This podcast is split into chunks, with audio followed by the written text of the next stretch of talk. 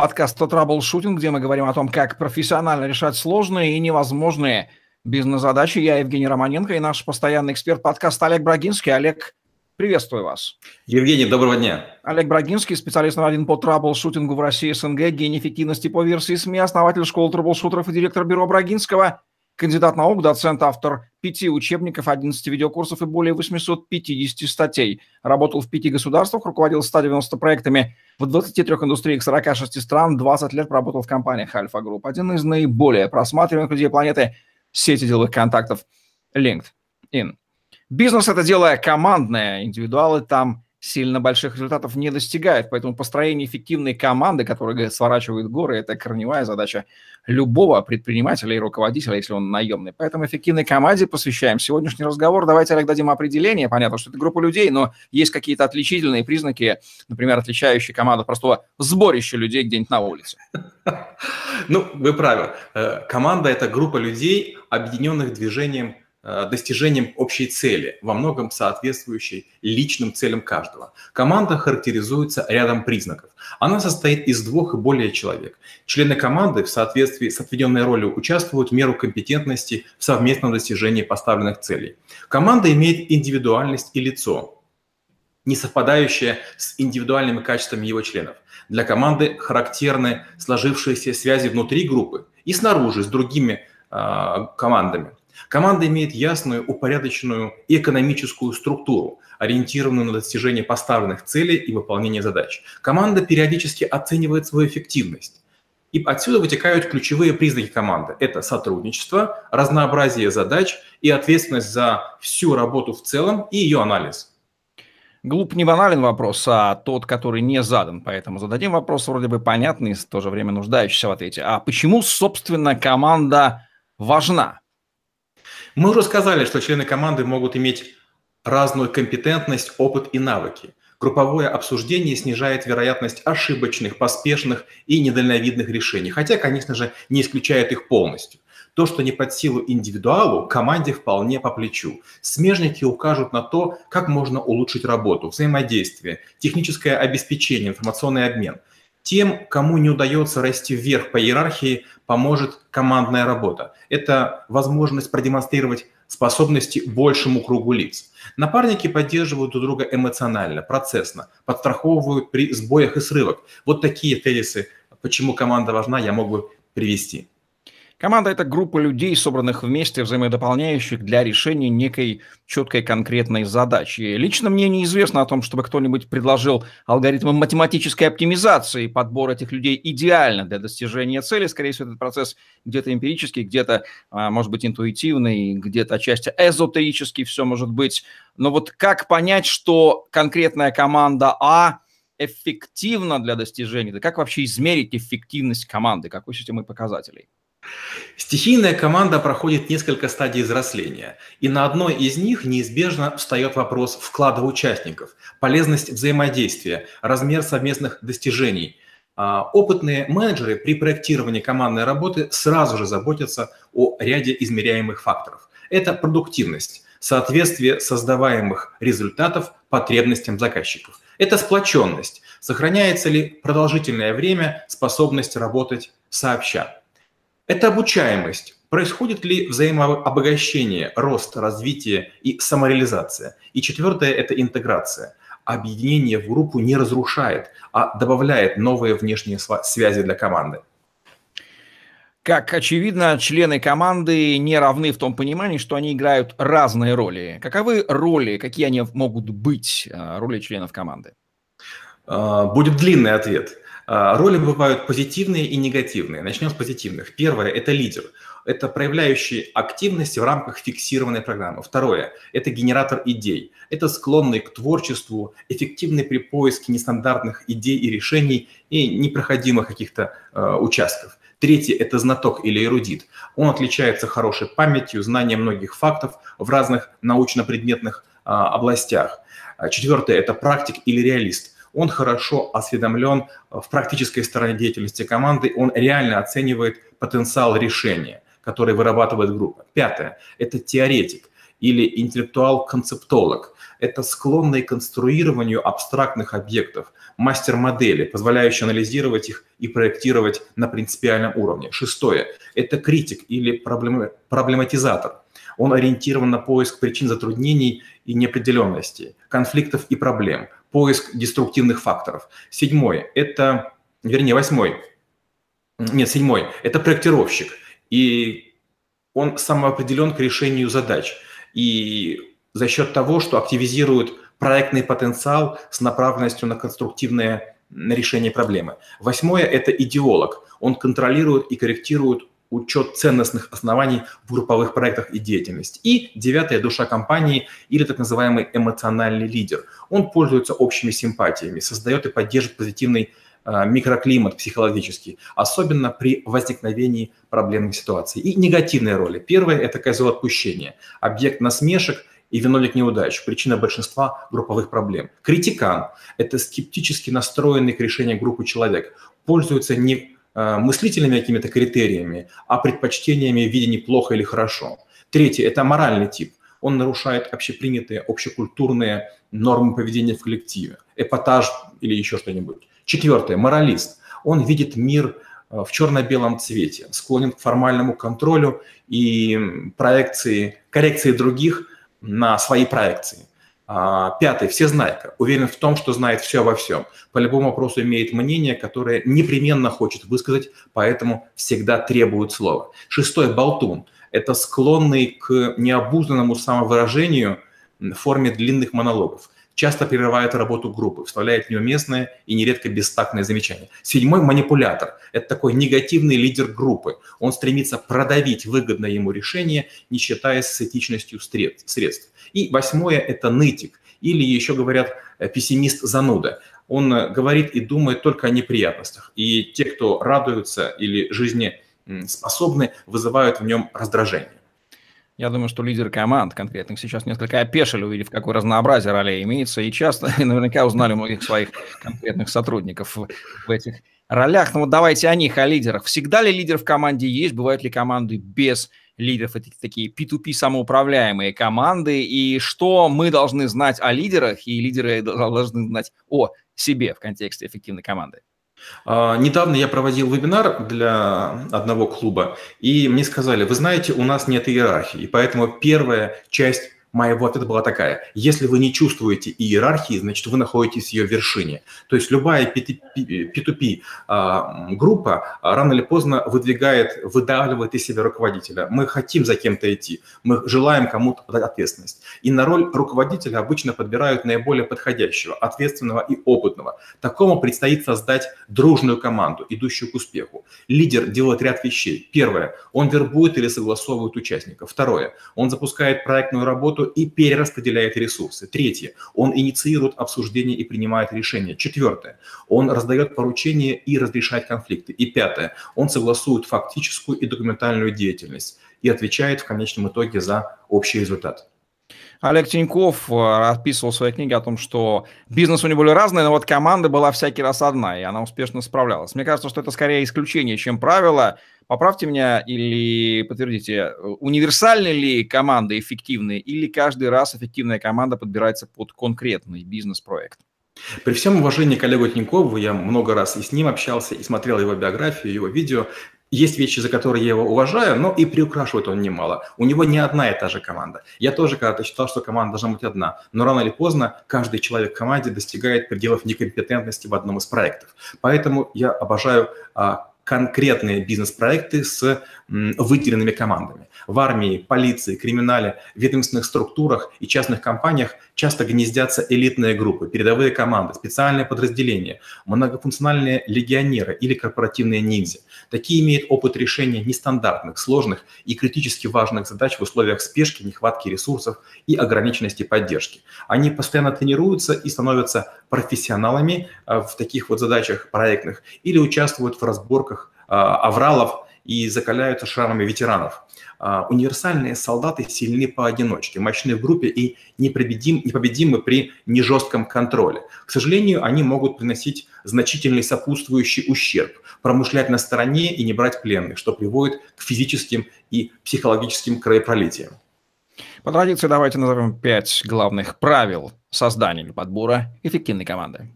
Первое. Брать в команду людей, над которыми имеешь материальную и психологическую власть. Второе.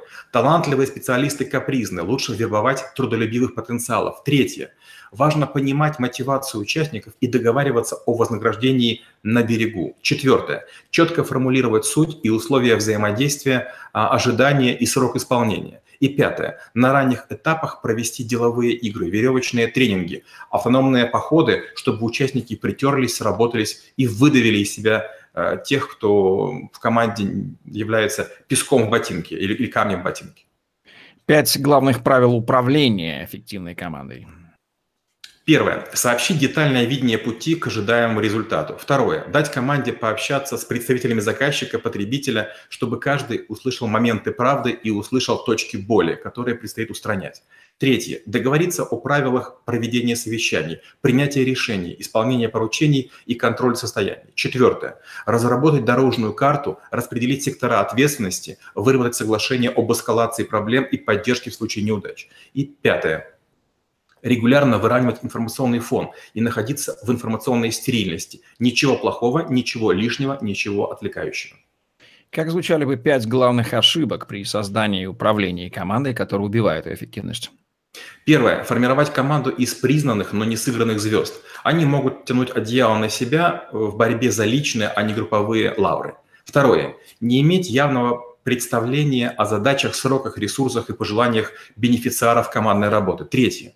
Позволять игрокам приходить с помощниками на особых условиях, необоснованных преференциях. Четвертое. Не говорить иерархию, ответственность, ограничения. И пятое. Завести любимчиков, выгораживать нерадивых, нарушать правила равенства, а, отношения и справедливого вознаграждения.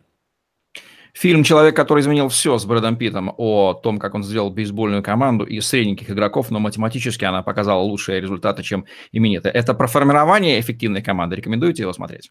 А, во-первых, рекомендую. Во-вторых, э, еще до того, как этот фильм вышел, я использовал такой подход при формировании гигантского подразделения из кредитных аналитиков. Это люди, которые находятся под постоянным давлением, они принимают много решений на громадные суммы. И я вдруг понял, что соотношение пола, возраста а, и других разных характеристик а, позволяет команду делать легкой на подъем, веселой для восприятия и менее устающей. Я в это очень верю. Что нужно знать о психологической совместимости людей в команде? Отличный вопрос. Хорошие специалисты и приятные по отдельности люди могут начать конфликтовать с первой секунды или запустить долгоиграющий конфликт. Неразделенная симпатия а, ведет к итальянской забастовке, тайное отношение к покрывательству, разбазаривание ресурсов к сообщничеству.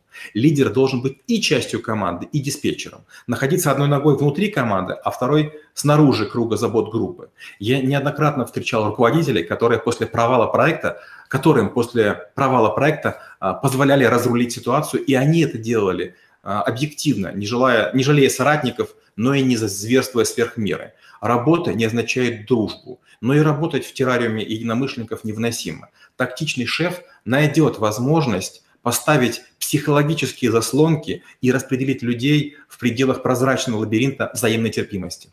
Команда X, которая работает над решением конкретной задачи. Как понять, насколько она эффективна в этом и повысить ее эффективность в данном конкретном кейсе? Ну, по нашей традиции будет пять ответов. Первое – слышать каждого, соблюдать равенство и держать слово. Второе – хвалить быстро, ругать корректно и всегда за дело. Третье – обсуждать подробно, ставить задачу и отходить, не погружаясь в микроменеджмент. Четвертое – установить регулярные сеансы связи или плановое совещание, не отвлекать людей внезапными идеями, мыслями и уточнениями. И пятое – управлять конфликтами, придерживаться правил вежливости и вырабатывать доверие.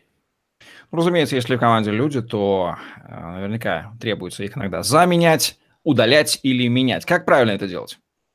Э, лучшее решение – это заранее каждому присмотреть дублера. Я понимаю, что звучит цинично, но так поступают спортивные тренеры, центры подготовки космонавтов, армейские командиры. Второе – установить контрольные точки, правила отчетности, графики проверок для индивидуального или гласного обсуждения результатов. Третье – договориться о планке ожиданий – сроки ее достижения и негативные сценарии. Что будет, если вы не справитесь? Четвертое. Предупреждать членов команды о недовольстве следует а, незамедлительно после того, как стихнут эмоции, чтобы потом не слушать. Я хорошо работал, на меня никто не жаловался. И пятое. Зародилось сомнение в желании сотрудничать, вводите в команду перехватчика, альтернативного исполнителя для постепенного ввода в курс дела. Разумеется, в команде возникают конфликты, деструктивные, конструктивные. Что нужно знать о них, об их причинах и как ими управлять? Конфликт это просто, не знаю, как э, иголка в кощеевом яйце. Она, к сожалению, приводит к смерти команды и проекта и чего угодно. Это крайне важный вопрос, поэтому попробую быть обстоятельным. Конфликты в последнее время получили, к сожалению, негативную коннотацию. Но я люблю столкновения особенно несовпадение во, мнениях, во мнениях. У меня в командах всегда есть нейтральный негативный критик, который обоснованно и старательно доказывает, почему группа заблуждается. Всеобщее согласие нередко вызывает эйфорию, зазнайство и неадекватность. Возвращаясь же к столкновениям, они бывают нескольких типов. А, первый – внутриличностный. Человек сомневается в своих возможностях, способностях, потенциале и транслирует это группе. Второй – межличностный. Борьба за ресурсы, капитал и рабочую силу. Третий – конфликт между личностью и группой, если человек занимает отличающуюся позицию. Не дай бог, это вчерашний лидер. Четвертое – это конфликт межгрупповой, между формальными и неформальными объединениями людей. А, методов управления конфликтов тоже четыре. Это разъяснение, координация, согласование близких целей и торг о вознаграждении. Стили подхода к конфликтов, их пять. Уклонение, заглаживание, принуждение, компромисс и решение по существу. Как обучаться подбору и управлению эффективной командой? Этому из-под воль способствует в школе, секциях художественной самодеятельности. Команды формируют в игровых видах спорта, общественной деятельности, научных проектах. Большинство людей являются лишь участниками, избегая организационные нагрузки. Мне всегда не сиделось. Я был председателем совета дружины школы, комсоргом комсомольской организации, играл в «Что, где, когда», организовывал концерты в городе, в КПИ стал профоргом факультета, затем возглавил студенческий парламент вуза. В корпоративной жизни был участником и председателем десятка разных комитетов в пяти странах и многих бизнесах. Помимо этого я занимался личными и партнерскими бизнесами. До сих пор являюсь независимым директором ряда крупных предприятий. Это все, безусловно, требует времени, но дает невероятный опыт наблюдения за лидерами, которые закончили более крутые вузы, заработали миллиарды, а, владеют транснациональными корпорациями. Научиться сложно, можно увидеть. Вот желаю, чтобы всем повезло увидеть сильных лидеров а, и в командах. Нужно ли стремиться стать лидером команды или лучше, понимая свои сильные и слабые стороны, занять наиболее эффективную, может быть, где-то серединную или даже низовую позицию, но в которой человек, ты как эффективная личность раскроешься гораздо больше, чем если бы ты пытался пыжиться быть лидером и ничего не получилось бы в итоге. У нас с вами есть подкаст «Лидерство», и там была такая фраза, что иногда лидерство – это уступить лидерство. Бывает такое, что кто-то очень хочет быть лидером, и его лучше поддержать. А бывает такое, что ваше лидерство не нужно. Люди сами самоорганизуются и сделают многое. Тренинги командообразования, в том числе с выездом на природу и всякими интересными событиями вместе, получившие популярность последние лет 20. Насколько они эффективны и как правильно ими пользоваться? Не хочется быть банальным, отвечая на этот вопрос. Сам участвовал в невероятно эффективных тренингах и сам изредка провожу командообразование. Дело в тренере и предварительных собеседованиях с участниками групп. Э, требуется не нравиться и не развлекать, а требовать и развивать. И это не по нраву многим руководителям и их прихлебателям. Мне неоднократно приходилось выгонять с занятий владельцев бизнесов, их родственников, любовниц, друзей, а, партнеров. Некоторые числятся в Forbes, они занимают важные посты и с мигалками ездят. Решение нужно принимать до начала командообразования. Мы хотим подружиться – или стать крутой командой. Если сесть и поговорить на чистоту, то либо работаем на полную мощность, либо расстаемся. В данном случае я вижу только черное и белое. Как понять, что человек махровый индивидуал и в команде работать не умеет, поэтому не надо его туда тянуть. Ничего хорошего от этого не получится. Такой человек обычно плохо слушает других. У него есть свое собственное мнение и Третья характеристика – такой человек очень быстро обижает и замыкается. То есть он не идет на контакт, коммуникация не возникает. Национальная команда образования как подходит к созданию управлению командами в разных странах? Ну, в первую очередь, э, во многих странах это обилие спиртного, где называет, напивается низовой персонал и уклюкивается неликвид брачного рынка. Во вторую, нередко это ломящиеся столы и отношение к еде, как после блокадного, не знаю, Ленинграда. В третью, это начальники и особо хитрые находят способ приходить не на мероприятие, а припираясь только на банкет. Э, четвертое, во всех странах неприглашенные распускают сплетни, а участвующие заранее дают мне многочисленные поводы. И пятое. Работа не в полную силу и жалобы на то, чтобы э, лучше бы дали деньгами. Уверен, что вы сейчас говорите не только про постсоветские команды, но в целом про весь мир. То есть грехи у всех одинаковые. Примерно. Приятно. В каком случае нужно прибегать к помощи третьих лиц, как то психологов, медиаторов, фасилитаторов для повышения эффективности конкретной команды? Причем при этом они не являются ее членами, такие сторонние аутсорсеры. А, я неоднократно присутствовал при том, когда я нанимал таких людей. А однажды был конфликт, в котором вызвали из другой стороны медиатора, чтобы поговорить со мной. Бывают такие конфликты и степень напряжения, что разумные доводы уже не проходят. Я говорю, даже я грешен, однажды а, ко мне это применили. Я к этому отношусь спокойно. Напряженно, но спокойно. В век информационных технологий удаленные команды являются скорее правилом, нежели чем диковинкой. Это команда, работающая в офисе, потихоньку им сменяет место. Что нужно знать о создании и управлении удаленными командами, в которых люди никогда в жизни не встречаются, но тем не менее делают некое общее дело и достигают результата? Удаленные команды самые честные. Быстро становится понятна польза участника или бесперспективность его привлечения. От основного канала связи отсоединяется инициативная группа, перетирает и решает. Вот этого поганца нужно выкинуть. Кто-нибудь получает задачу найти замену, а лидер начинает готовить почву для расставания. Удаленная работа кажется менее формальной. Можно работать в пижаме на табуретке или лежа в кровати. Но на деле конкуренция в таких объединениях более жесткая. Ведь увольняют лицом, не лицом к лицу, у людей, не лицом к лицу, а расстаются с бестелесным голосом.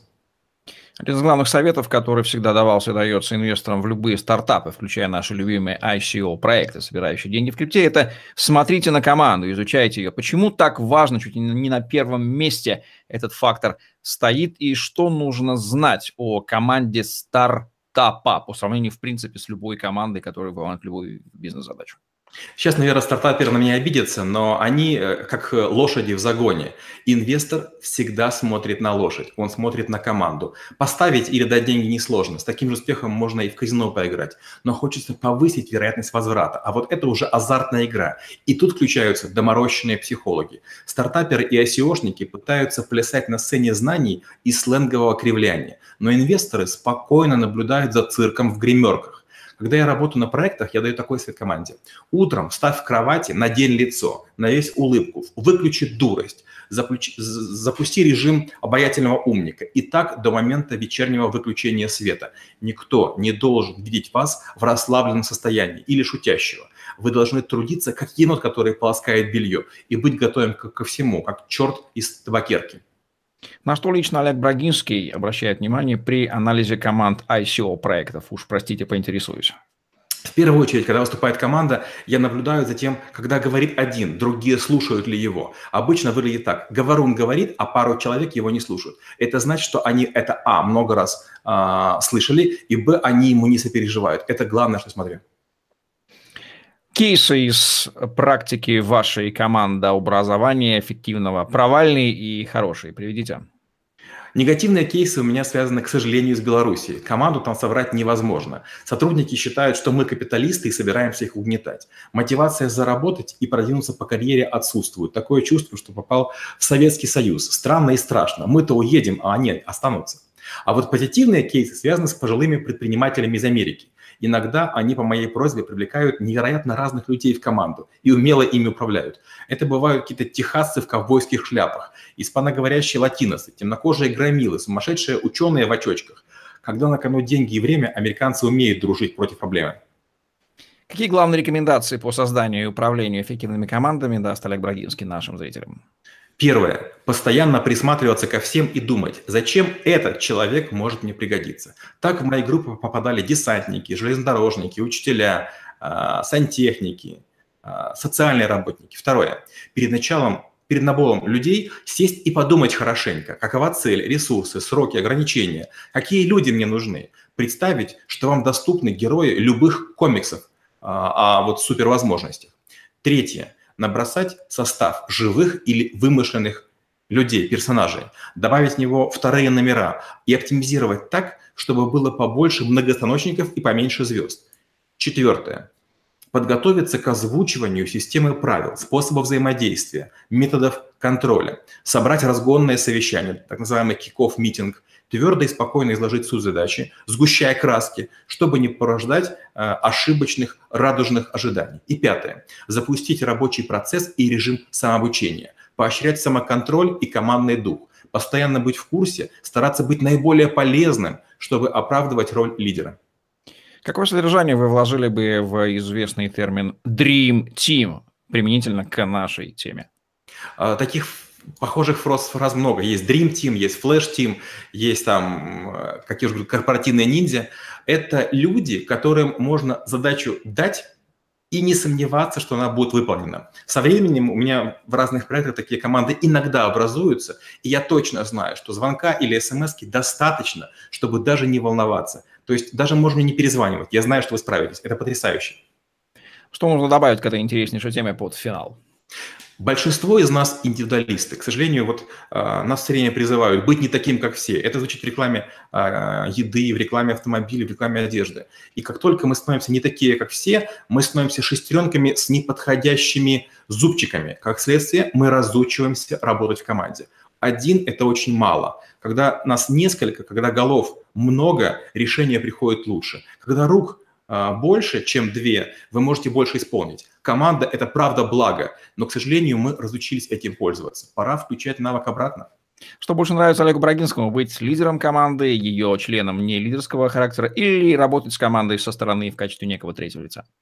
А, я настолько часто был лидером, что я постоянно, с удовольствием э, уступаю лидерство. У меня даже такое правило есть. Если меня не спрашивают, я просто молча подчиняюсь. А работать с командой со стороны не очень комфортно. Лучше быть не лидером в команде или лидером в команде.